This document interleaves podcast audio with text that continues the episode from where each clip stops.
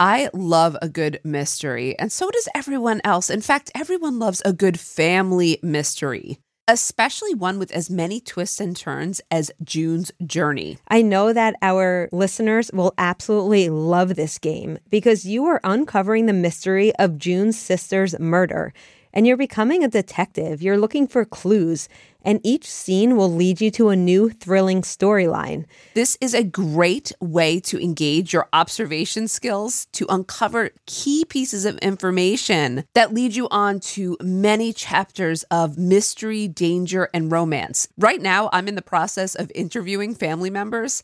And this is bringing me back, just so you know, to my days in law enforcement. And I'm having such a blast with it because it is so much more lighthearted, but it also has the mystery of where will this take me? You can even chat and play with or against other players by joining a detective club. You'll even get the chance to play in a detective league to put your skills to the test. Megan, I think we should join a detective club together. We've got this. Can you crack the case? Download June's Journey for free today on iOS and Android. June needs your help, detective. Download June's Journey for free today on iOS and Android. This podcast may contain content that is graphic and disturbing in nature. Listener discretion is advised. Soon after Mark Van Dongen ended his relationship with Berlinah Wallace, she would lure him back to her home under the guise of reconciliation. However, that evening while Mark was asleep, Berlinah poured sulfuric acid on his face and body. The burns Mark suffered from the attack left him critically injured with pain that would prove to be unbearable. Was Berlinah responsible for Mark's dark fate? And would justice ultimately be served in this case?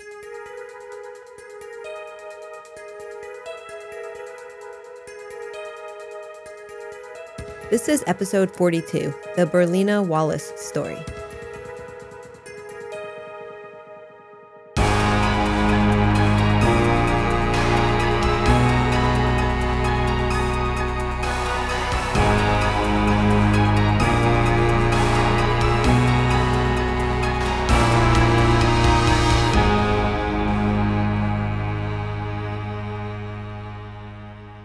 Megan. Hey, Amy, how are you? Good. How are you today? I'm good. Before we get started, I'd like to thank Danielle Kolbasaki for her help with the research on today's episode. Thanks, Danielle. And Amy, as a reminder to our listeners, this is our second of four UK episodes the case of Berlinah Wallace. Thanks to support from Acorn TV, we're able to bring you four extra episodes of Women in Crime this month, with cases all originating from the UK. We want to thank Acorn for the support, and if you happen to also like British crime dramas and mysteries, we encourage you to check out Acorn's streaming service. You get to try it out for one month free when you use our promo code WOMEN. Just go to acorn.tv to redeem the code. You'll also be helping out the show. This special UK edition of Women in Crime is just one case of a type of attack that has become an epidemic in the UK. And Megan, this is one that is going to really stick with you. I know. We don't know that much about Berlinah Wallace, but what we do know is that she emigrated to the UK from South Africa. And although little has been published about her childhood, I read some reports that she had suffered abuse, that she gave birth to a child when she was just 14 years old. Later, her boyfriend had passed away, and then her son had died several years later. Berlinah was the victim in a brutal gang rape when she was around 20 years old before she came to the UK. At the time of the incident that we're discussing today, Berlinah was 48 years of age and she was a part time fashion student at the University of West of England in Bristol, in the United Kingdom. It's unclear if she was employed at the time or even what her previous work history was. People that knew Berlinah say that she often had trouble controlling her emotions and she was often an angry person. If her history is true, I kind of don't blame her. But there were reports of depression and anxiety, but I'm not sure if she was medicated or seeking professional help. Berlinah met Mark Van Dongen, who was in his early 20s at the time, in 2010. The two met through a dating website for people who were living with HIV. Despite the nearly 20 year age gap, they hit it off, and some say that Mark was inspired by Berlinah and really comforted knowing that she had been living with HIV for more than 20 years. She had allegedly contracted the virus as a result of this sexual assault that she had endured back in South Africa. I think Berlinah made Mark feel hopeful since he had been more recently diagnosed. He reportedly contracted the virus from an ex girlfriend. At the time the two met online, Mark was living in the Netherlands, that's where he was born. However, he often made trips to see her in Bristol. After about a year of dating, Mark actually moved in with Berlinah, and things were pretty serious between the two. He soon got a high paying job as an engineer in the construction business, and he was the main breadwinner in the home. The two seemed like a normal couple. They traveled together, they had an active social life, and they often traveled to visit his family in Berlin. Mark was actually very close with his father, Kees, also known as Cornelius Van Dongen.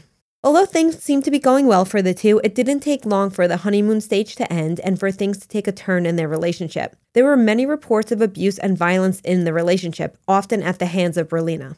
In fact, I didn't see any reports of Mark ever being abusive. The only mention of violent tendencies by Mark at all was from Berlinah herself. By all accounts, Berlinah called the shots in their relationship and she was very controlling. According to Mark, she would often hide his passport so he couldn't travel. She would pick fights about small things, and she often accused him of cheating on her, although there was absolutely no indication that this was, in fact, the truth. One incident between the two was particularly violent, and this was about a year before the incident that we're talking about today. Berlinah had thrown boiling water at Mark. He says she had been upset with him about something that he could not recall. Wow. So uh, you're kind of saying that it, she threw boiling water on him in response to an incident so trivial that he couldn't even remember it? Exactly. And I think that that was the point. He said that she often picked fights about very trivial things that he couldn't even recall. At the time, he had told medical professionals that it was an accident, but he later admitted or he later revealed what had actually occurred that she was angry and she threw it at him. So I'm not sure if he was trying to protect her or if he was uh, maybe embarrassed about the situation. Mark, it could have been yeah. both. Mm-hmm. I mean, in domestic situations, when you're experiencing domestic abuse or violence, it's often both. You're absolutely right. Mark also said Berlinah would hit herself in the face and said that if he left her, she would call the police and say that he had hit her and injured her. Although male on female violence is more common, we know that abuse can be at the hands of anyone it's not typical for it to be at the hands of a female. It's more typical now. It's just, it just wasn't revealed as much earlier now, so it, it's it's certainly we know a hell of a lot more than we did. You're right, and I think the reason for that is most men would feel embarrassed or shameful, and they would not report. So the numbers were a bit skewed. But based on the numbers, it's about one in seven women and one in twenty-five men who report being injured by an intimate partner. But again, that number is likely much higher. People don't report for various reasons. Yep. Typically, female on male violence, again, this only makes up less than 10% when including sexual violence, but this type of violence in a relationship is often characterized as self defense or retaliation. But of course, there could be other motives as well, such as anger or the need for attention, which I think was probably going on here because there is nobody that could corroborate Berlinah's claims that Mark was ever abusive at all. As we often see in these kinds of relationships, they often broke up and then they got back together. And he said he would go back to her because he felt really sorry for her. Mm. So they would break up. She would call him hysterical. He would go back. Even Mark's family and friends were really concerned about their relationship. He had confided in a few people that he was scared of Berlinah and that she was quite abusive to him. And I think this is great for him because most men do not talk about their victimization at the hands of a woman, especially. So I really give him credit for being able to be that strong of a person. Right. He allegedly had shown friends scratches on him that were inflicted by Berlinah. Even Mark's father said that he suspected that the relationship was a bit one sided and he believed that his son loved her much more than she loved him who knows what goes on in relationships? It, this is all just based on what people are telling us. Yeah, but there are multiple uh, multiple reports from his friends who he confided in, and they've seen yes. scratches and marks. You know, that's yeah. that's something more than saying, "Well, I thought the relationship was one sided." I mean, yep, you're you know, absolutely documenting right. the documenting something here. Yep. But when I say who really knows, it is of course possible that she was being being abused too.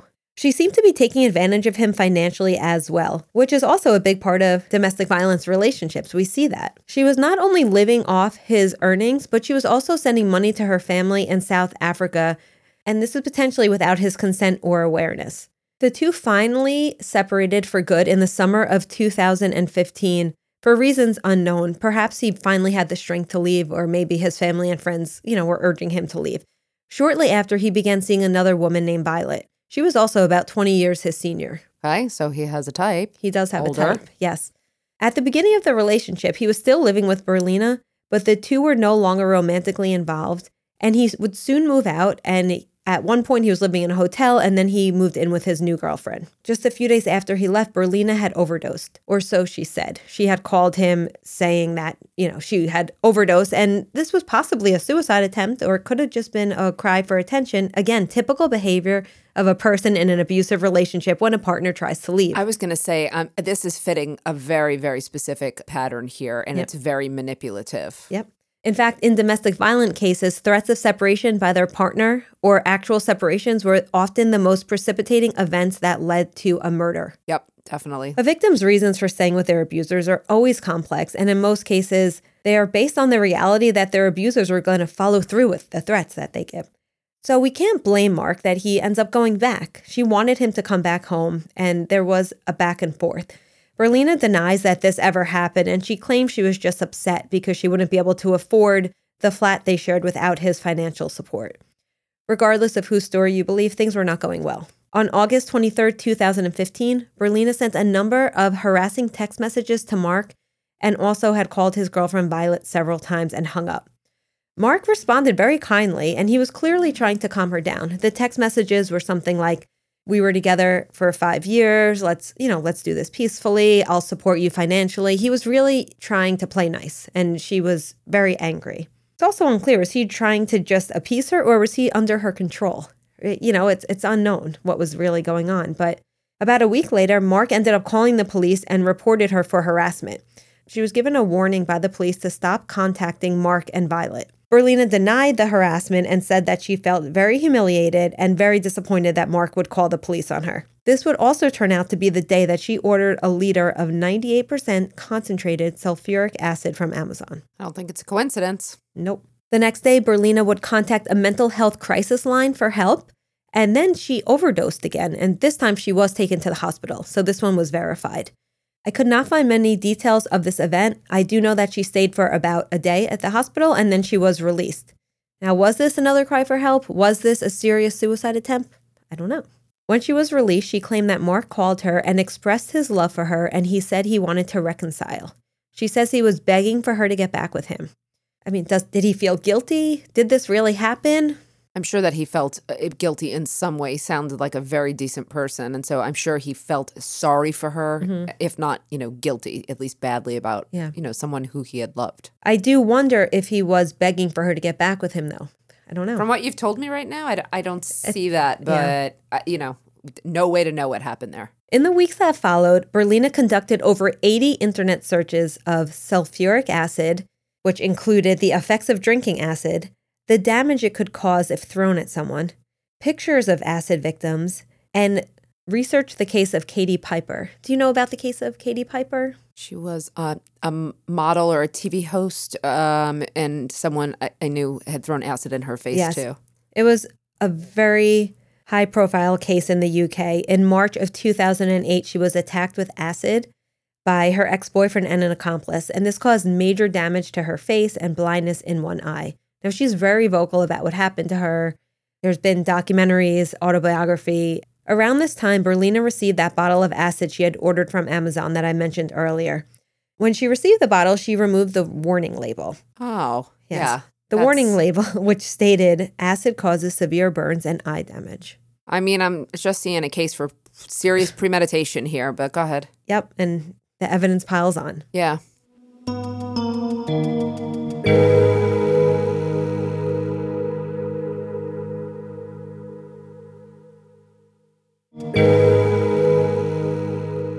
On September 23, 2015, Berlinah and Mark had plans to have dinner together at Berlinah's home. However, there is mixed information about that night. Other reports say that Berlinah lured Mark to her flat using emotional manipulation, possibly as a result of an email or phone call exchange between them, which included a hysterical Berlinah begging Mark to come see her and threatening to harm herself until he agreed. Based on what we know about their relationship, I, I'm leaning towards the latter. I'd lean towards that as well, especially because you're talking about a woman who's been researching um, the effects of this type of thing. It doesn't sound like they're in a reconciling stage. As we often see in these kinds of cases, you have two versions of an event, right? Of course, yeah. But either way, what is clear is that he did go to the apartment that night. They did have a fight, not sure what it was about, and then he spent the night there. Berlinah had allegedly left to go to a hotel because remember, the two were separated. I don't know exactly how it played out, but perhaps she said, You stay here and I'll go to a hotel. Around 3 a.m., while Mark was asleep in bed, he was awoken by the sound of Berlinah laughing while saying, If I can't have you, no one can. She then threw a cup of liquid at him. Megan, this was not just any liquid. It was sulfuric acid, which immediately started burning Mark's skin. By his account, he then began screaming for help and ran into the street. He says he was blind at this point and in excruciating pain. Several neighbors heard his loud cries and ran out to a gruesome scene, and many of these neighbors ended up testifying at trial. I don't want to be too graphic here, but neighbors said that his face was literally melting and he was missing an eye, he was missing an ear, and his nose was no longer part of his face. Oh my God. Yeah, he was unrecognizable. He was blind. He was screaming. They call the paramedics. You can hear the call online and you can hear Mark's agonizing screams in the background. And kudos to the to the neighbor who made this call. He sounded so calm and composed and I can only imagine with this situation. Mark ended up going into a neighbor's home and, you know, a bunch of the people on the scene put him under running water. They knew, I guess some someone knew what to do and they immediately got him under cold running water.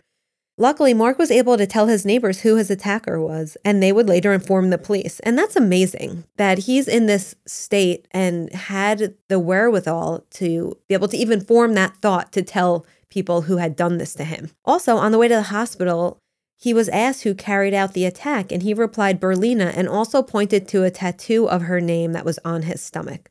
Mark was in critical condition with burns covering over 25% of his body, with much of his face and upper body bearing the brunt of the attack. He was sedated and underwent many surgeries. Meanwhile, police went to Berlinah's home where they found her sitting on her couch looking quite dazed. On the bed that Mark was sleeping was the burned sheets, and you can see pictures of these online. It's a light colored sheet with burn marks all over it. They took Berlinah in, and the next morning they questioned her. She told police that Mark was abusive to her and that he tried to attack her, and while in a violent struggle, she had grabbed what she thought was a cup of water and threw it at him. She claimed that she had no idea that it was a cup of acid. That's the most ridiculous thing I've ever heard. In fact, Megan, she said that Mark had filled the cup with acid because he usually prepared a glass of water for her at night. So she started implying that he was trying to kill her. Even though she bought the acid. Yep. Yeah. Um, I guess she did not realize that they know how to look at internet history. I was going to say, yeah, computer check, Amazon history, purchase, fingerprints, Yep. everything. and she just kept changing her story because at some point she may have realized that they knew about her purchasing the acid. And she said, "Oh yes, I'm an I'm a fashion student, and it was for distressing clothes. You know, like how people acid wash jeans. Oh, for goodness sakes. Okay. Yeah, I don't even know if those are in style. Whatever. That's not. No, but I, I, I know what you're talking about. Yeah, know like the- it's it's just it's just ridiculous. Luckily, the police also thought this was all bullshit. Oh, side note, Megan, not only did she neglect to help Mark or call for help because she's not the one who dialed 999 because in that country it's 999. She allegedly called a friend after the attack. Um, I don't even know where to go with that. I, Yeah. I, I, I don't know what to say. I, I'm so the reason I'm shocked is because I obviously know she planned this, but you would not know what the effects of acid were going to be. Intellectually, you'll know, but when you describe what happened to him and him screaming and burning, I can't imagine that there was zero response from her Yeah. unless she just completely I was going to say she could have just gone into shock, shut down, she- disassociated. disassociated. Yep. Yeah, that's what I'm thinking. But uh, or or unless she truly just didn't care. which is possible. Okay. As the judge would later say, this was, quote, an act of pure evil. I mean, yeah, Agree. it's hard to disagree with that. Berlinah was charged with throwing a corrosive substance with intent and was held in custody pending her trial. Let's go back to Mark for a moment. His condition was critical. He spent 11 months in intensive care. For the first three months, he was in a coma and unable to communicate at all. After four months, he started to be able to communicate by sticking out his tongue while viewing a letterboard. He was then moved to a burn unit, where he sustained many operations and skin graft procedures. Megan, he received so many skin grafts that it ended up being that over 40% of his body was covered in either burns or grafts. So devastating. Devastating. He was severely scarred, paralyzed from the neck down. Oh my god. His left leg had to be amputated because of restricted blood supply. He had lost one eye and the other was barely functional. This is really awful. It's awful. I feel He- terrible. yeah, he was on several drugs for the pain, which were described as unbearable even when heavily medicated, and he was given the strongest opioids available. During the course of his hospitalization, he also suffered several infections in various parts of his body. His kidneys and bowels were also severely injured. And one of his biggest complaints was the constant itching, which was intolerable most of the time. This really sounds like a living hell because he's paralyzed, but he still feels these sensations all This is over his body. unbearable. Yeah. A consultant who worked with the hospital stated that they had never seen a case so severe with regard to injuries following a chemical attack. He also suffered intense psychological trauma, mainly depression and PTSD. As expected. Yep. Throughout all of this, his father did not leave his side for four months. Eventually, his father had to return to work and he was only there on weekends, but his father was really there for him throughout this whole thing. And if you listen to this victim impact statement, you will really hear him describe in great detail what the what it was like caring for his son. It is heart-wrenching. Mm. I'm not going to read the victim impact statement, but I do want to just read one sentence where he describes his son as a loving, gentle man, someone who is too good for this world. Oh, poor guy. At one point, Mark had a lung infection, which landed him back in the ICU. So, this required him to have a tube placed in his throat and into his chest to drain the liquid buildup. This was a huge setback because he had finally regained his voice through the use of a speaking valve. And that was really his only link to his father and his only way of communicating. And the tube prevented the valve placement and therefore rendered him speechless. After about a year in the hospital, he was finally transferred to a long term care house. But Mark was having a very difficult time there. He was in excruciating pain consistently and wasn't getting the care he needed. At this point, Mark and his family decided that he should be moved to Belgium. That way, he'd be closer to his family and they believed he'd be able to get better care there. After several medical consultations, it was clear that Mark would remain paralyzed for the rest of his life. And of course, when he was told this news, it was crushing for him.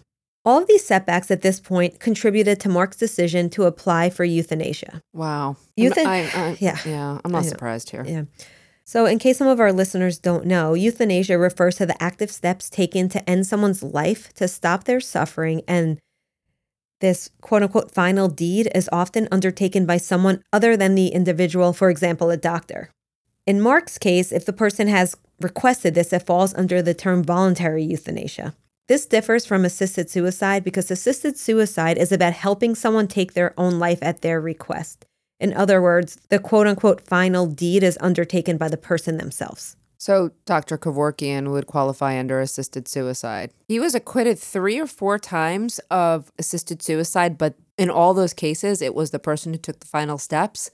His conviction that he sustained in the 1990s was for someone where he took the final step and he filmed it and sent it to the police. His problem was he just couldn't stay quiet. Yeah. But um yeah. So, euthanasia is not that common. There are a few countries that permit it, such as the Netherlands, Belgium, Luxembourg, Canada, and Colombia, and I believe Switzerland. Some of these countries allow some form of euthanasia or assisted suicide, but the permitted circumstances vary greatly. It's used quite often in certain places, such as the Netherlands, where there have been over 6,500 cases of voluntary euthanasia, which is over 4% of the total number of deaths. Isn't that interesting? Yeah. Assisted suicide is more widely available than euthanasia. That makes sense. There's even a number of US states, including California, Colorado, Hawaii, New Jersey, Oregon, Washington State, Vermont, and the District of Columbia. These states all have some laws that permit assisted suicide. Do you remember the case of Brittany Maynard in 2014? She had a brain tumor, correct? Something Yes. like that. And she w- wanted to terminate her life and she had to like relocate. Yeah. That's what I remember. So sad. Her and her husband moved to Oregon, where assisted death was legal at the time. She had lived in California. Now they have assisted death, depending on, you know, the terminology changes. She was diagnosed with terminal brain cancer, and instead of suffering with the side effects, she wanted to choose how and when and where she would die. And after her death, her family continues to try and get assisted death laws passed in all 50 states, and they've had some really good movement with that. Now, back to the UK, euthanasia and assisted suicide are illegal. So I think part of the reason that the family decided to move him is because they were aware of the euthanasia laws. Right. I'm sure. In fact, the UK takes euthanasia very seriously, and it could lead to a murder charge and could result in a sentence of up to 14 years in prison. It wasn't until after incurring another lung infection that Mark really started to seriously consider ending his life. Treatment for this infection would prohibit his speech yet again. This would be the third time that he would lose his ability to talk. And this time he was told that there was a high likelihood, over 95% chance, that he would never regain the ability to talk again. So he's going to be paralyzed and not able to speak for life. I mean, Correct. you know, this is worse than any prison sentence. This is Yeah. horrible. And furthermore, they informed him that if he didn't treat the infection, in other words, if he chose to keep his voice, then he would only be able to live a few days to a few weeks at most, but it would be a terrible, drawn out death through asphyxia. He was visited by consultants for a review of his condition, and they concluded that he met the criteria for euthanasia under Belgium law. The criteria says that it is appropriate if a patient is legally competent, Okay. the request is voluntary and not a result of any outside pressure. okay. The patient is in a medically futile condition of constant and unbearable suffering that cannot be alleviated. So far, he's I mean, fitting these. Yeah, I don't see those not going to meet any of these criteria, but go ahead. It's also noted that the physician must alert the patient to alternatives such as therapeutic or palliative care, and together they must decide that there are no other alternatives for the patient. The physician also must be certain of the patient's condition and severity of their condition and must consult with other physicians to make that call. Lastly, they must allow a minimum of one month between a patient's request and the act of euthanasia. I think that's a good amount of time to make sure someone's really sure. I think the timing is right there, and I think that there should be competency, but I actually don't um, believe that all those conditions should have to be satisfied because I do believe in one's right to choose life or not, more so. as I mentioned, there are different criteria depending on what jurisdiction you're in. I think their criteria is a little stricter than some of the other ones. According to the team of experts, this was a case of unbearable physical and psychological suffering. And as his father recounted in his victim impact statement, Mark pleaded with his family I suffered so much pain and I cannot take any more. Please let me go. So with his family by his side, Mark died at 7:15 p.m. on January 2nd, 2017. If you recall, Berlinah was initially charged with throwing a corrosive fluid with intent for pouring the acid over Mark, which caused the catastrophic injuries. Now, after he was euthanized, the charges were then altered to include murder. Right. This is where things get very interesting from a legal standpoint. At the first trial in November of 2017, the defense successfully argued that the facts could not and did not amount to murder. Now, they persuaded the trial judge that the injuries resulting from his client's conduct were not in law the cause of the death. In other words, the defense argued that there was no link between Berlinah's actions and Mark's death. Her lawyer actually said that the doctors in Belgium are the one that killed him, not her, which I He's think is being literal. which he is, and of course we have to be literal when we apply the law a lot of times. But I just felt that this was disrespectful to the family. I don't know. It's icky. It's very It's very icky. The prosecution appealed this decision, and the Court of Appeals, in a groundbreaking ruling, disagreed and directed a retrial with a jury. A huge point of contention and debate was the question of whether Berlinah should be charged with murder or manslaughter. Manslaughter in the UK is defined as murder without premeditation. Now, this was clearly premeditated. However, you have to look at causation. Mhm. Is there a direct causal link between what happened? Now, we know that Berlinah attacked Mark with acid, and as a result, he applied for euthanasia to escape the severe physical and psychological trauma that left him with a low quality of life and obviously immense pain and suffering. So, this, according to experts, could not be alleviated through the use of medicine. So, this is the but for argument. Okay. And we use the same analysis in our legal system. Mhm. This is where they try to determine if it weren't for this, that wouldn't have happened. This is commonly used in the law to determine what actions actually caused the harm in question. So, this analysis is really but for the throwing of acid, Mr. Van Dongen would not have taken his own life. I agree. It makes perfect sense, right? The prosecution appealed this decision, and the Court of Appeals, in a groundbreaking ruling, disagreed and directed a retrial with a jury. The jury trial began in early 2018. And guess who took the stand? Berlinah. Berlinah took the stand. She was going to get up there and claim to be a victim. She sure is. Not only is she going to claim to be a victim, she is going to tell yet another story about the purchase of this acid. Now she tells the jury that she bought the liquid to clean out the drains, and she dismissed the allegation that she intended to use it to harm him as nonsense. So, in other words, she said it was nonsense that anyone would ever think she'd want to harm Mark. Why did she ultimately, what was her explanation for why she threw it on him? Self defense. Oh, okay. So she tells the jury that, yes, I could be mouthy and I could be nasty with Mark, and she would call him nasty names and she would even scratch and bite him and throw things at him, saying she regretted the way she acted, but that Mark had hit, kicked, and racially abused her and cheated on her with another woman.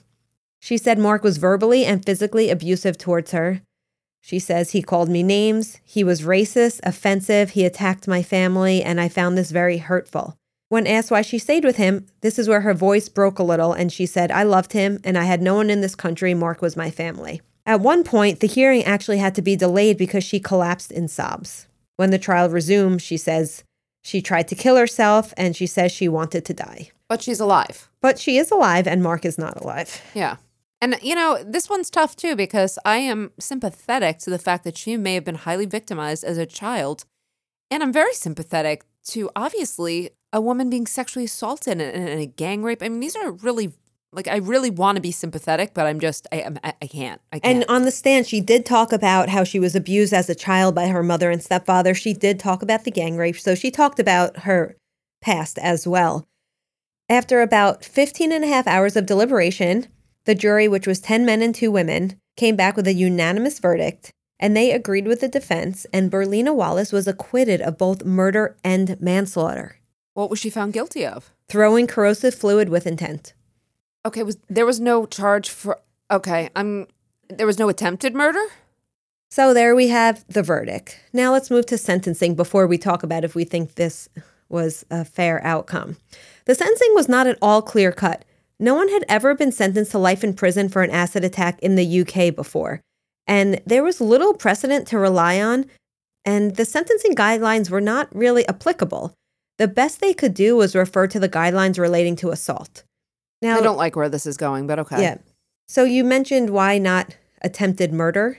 Yeah. And historically speaking, with acid attacks, which we'll dive into a little bit, acid attacks are typically not intended to kill, they're just intended to disfigure or harm in other ways. So I think it was it would be a stretch for them legally to try to make that claim. I'm not saying I agree with that. That's just my understanding of how the law would be applied. Okay. The court found that life imprisonment was really the only acceptable outcome. Um, and this was considering her previous history of violence, especially towards Mark, the premeditation, and the fact that she lied to police to avoid being held responsible for what happened. In the sentencing remarks, the court found her actions to be intentional and that she had tried to disfigure Van Dongen so he, so he would be unattractive for other women. Additionally, the judge pointed out that she did not try to help him while he was in pain and instead she sat inside, called a friend while he ran outside for help. The judge further explored her past history of abuse and violence by bringing up a meeting that she had with a counselor in 2003, where she told the counselor that she was often physically violent with people and would threaten and intimidate them. In conclusion, the judge found her actions to be premeditated, sadistic, malicious, and callous. The laughing part indicates, just so you know, a hint of sadism to me, which yep. I was thinking. And, and so sadistic, I mean, you know, the I enjoy inflicting pain on people, or I, I enjoy inflicting pain on people, or I enjoy seeing people hurt. That bothers me. The judge points out like half a dozen factors of why she believes that Berlinah is dangerous. So she's talking about, you know, the deliberation, the premeditation, you know, the lack of care and concern after, the anger, just the evidence that shows her to be manipulative and controlling and, you know, dishonest. Highly dangerous person, I would yes. say. Ultimately, Wallace was sentenced to life in prison, which sounds great, but with the possibility of parole after 12 years. That's the part that's not great. Well, th- I want to add to that. She was given credit for the 972 days that she spent in custody, also. So it's even less than 12 years. Uh, that's the same here, though. Everyone's given custody. I know. I, am sorry. Just, everyone's yeah. given the credit for custody. It's less, but yeah, but that's yeah. the same. Yeah, no, I, I don't. I don't think that's a bad policy. That just lessens her sentence. Right. So Megan, she's up for release in 2027. That's six years from now. Okay. Well, first of all, I don't like that. I'm sorry. You want to keep going before I. The only thing I I have a few more things, but the only thing I want to say for that part is that this was the first time in the UK that someone had been jailed for life for an acid attack. So this was really, you know, setting precedent. Well, I like that precedent mm-hmm. because I think the attack you've described is so much worse than someone who carries out it, most murders. So I agree. And that's a nice segue. I want to talk a little bit about acid attacks, which are on the which have been on the rise in the UK Right. in the last decade or so. And it's very interesting to look at why these acid attacks are not carried out in the US compared to the UK. I mean, this could be a result of a crackdown on guns and knives. We know that, um, it, you know, especially guns in the UK, their gun laws are very different than ours. But there was a crackdown on knife violence, I remember as well. Um, so I bet when they were cracking down and searching people, this was, became an alternative. Yeah. Also, I think an acid attack, the intention of the attacker is not, it could be to, you know, cause severe bodily harm and death, but it's often used to humiliate rather than to kill the victim. So we see it a lot in domestic violence cases when someone wants to disfigure, you know, their victim. You've seen that documentary, Crazy Love, right? Mhm. I did you not. Okay, I mean that's a, this is literally the case of that happening. But after um he, the man disfigured his ex girlfriend and got out of prison ten years later, they got married. Oh, yes. You told me about that. Yes, yes, I, I was shocked at it, but anyway, So the increase in acid attacks in the UK that I mentioned, so there's about 500 reported crimes of this type, but these numbers are underreported as we know because they're often involved in domestic disputes. And unlike in other countries where 80% of acid attacks are against women, in the UK most victims are men. oh that's interesting. Any idea why? I have the answer, but I'm curious if because they're man on man gang violence. Megan, you're so smart. So, gang disputes are used to blame for many. So, going back to the fact that you can't carry a firearm or a knife, what are you going to use as a weapon? That's And although the law is changing, it's not a crime to carry around these corrosive substances. So, Right. if someone got stopped, also, if you're going to attack someone with acid, often you're blinding them. They won't be able to identify you. Mm-hmm. It's a quick, there's no DNA, there's no anything. It's it's also a way for people to harm someone without being in their space. So it's a way to like dissociate from the crime. You just chuck it and walk away and you can very quickly almost feel like you didn't do anything. right. So, accessibility is a really big issue in the UK because acids are easily purchased online and common household chemicals like bleach are easily weaponized. You know, they sell a lot of these acids in like the corner store. One of the biggest reasons for this trend is the ease at which people can get their hands on these acids and other common household chemicals that are easily weaponized. So what you're saying is they're pretty accessible to the public. Exactly. As a result of this attack and many others involving sulfuric acid, the British government has been making laws around buying these acids stricter, and they have put forth actions so that buying any acid over 15% concentration would actually require a license. So this is a step in the right direction. I don't think they're there yet, but there's No, but they're they're awake on the problem. I agree. Globally, we see the highest number of these types of cases in South Asia, with the UK not far behind. The global nature of the problem of acid based violence has been well documented, and it's not confined to particular regions, religions, or cultures. The causes and characteristics of these kinds of cases vary widely, with significant age and gender differences depending on what country you're in. I was going to say gender inequalities. I bet are going to play a very big role in this this You- type of crime. You see that in South Asia a lot. Okay. An estimated 90% of global burn injuries occur in developing countries that have huge social and economic instability. All right, Megan, did the system get this right? Should she have been charged with murder? What do you think? Yes. You think so? Yes. Hands down, yes. Okay. I don't know if there's even a crime that's worse than murder, but I would say this is so much worse than a typical murder. I no, I don't. Uh, though a life a, a life sentence in prison is appropriate, um, and though I do, and I don't believe that she'll get parole. I I really I would like to believe that she wouldn't. the The option to get parole that early just does not seem appropriate to me, and I don't think no. I just I I don't think it's enough. Oh, I agree. I do not think her sentence is long enough. As far as the charge, I understand looking at the legal definition why murder is a bit of a stretch because it's hard for them to prove that she was intending to kill him or seriously harm him by throwing the acid on him. Although But she did for me. She did. She did, yeah. So it's like that's what happened. But we know that it's all about mens rea. All around, this case is tragic. Mark's family has been destroyed. Mark's father has talked about how his marriage was destroyed. He's in financial ruins. He's now on a lot of medication, seeking professional help, and just a shell of himself. There was a GoFundMe type of crowdsourcing set up for the family at one point, but that's no longer up. I'm going to say that I, again, I disagreed with the sentence. Specific to Berlinah, she's very highly dangerous and will always be highly dangerous. I don't know that she will even age out of crime, to be honest. Well, she's already older. She is already older, but I don't believe, I believe the aging out of crime might not. I just see very severe red flags with her. And I think you're going to be looking at lifelong, persistent antisocial behavior with her.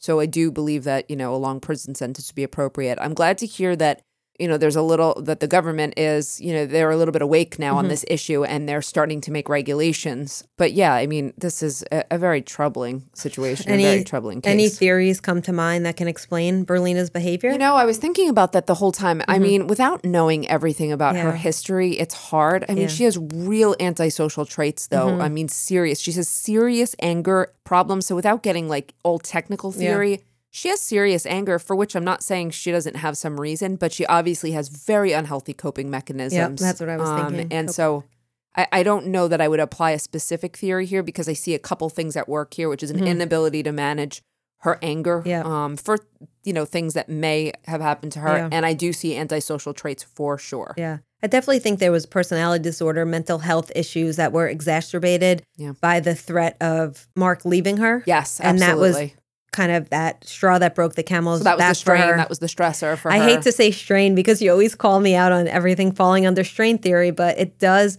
seem like well, she definitely lacked proper coping mechanisms and she was about to lose something that she thought was you know she couldn't minimize the couldn't. Um, importance of it so yeah that probably is appropriate and as someone who was controlling and she you know Mark Angry. leaving and Mark leaving her was a threat to her financial situation her livelihood her family's livelihood potentially just the fact that she wasn't remorseful and she didn't own up to what she did. I don't want to ever see her get out of prison. Yeah, that's what I'm saying. And these are the anti like a lot of the antisocial traits that you're talking about. The, lack of remorse, yep. denial, Ugh. blaming the victim. Like these are, you know, traits. All right, Amy. Well, I have to say, this was a really difficult case. And I am really sorry for Mark's family and the people around him who were affected by this tragedy. We'd also like to thank Acorn TV for sponsoring this special UK edition of Women in Crime. Don't forget to try your 30 days free at www.acorntv when you use promo code WOMEN. Thank you all for listening, and we'll catch you next time on Women in Crime. Women in Crime is written and hosted by Megan Sachs and Amy Schlossberg. Our producer and editor is James Varga. Music composition is by Desert Media. If you enjoy the show, please remember to subscribe and leave a review. You can also support the show while gaining access to ad-free episodes, exclusive AMAs, and other bonus content for a small monthly contribution through Patreon. For more information, visit patreon.com slash women in crime.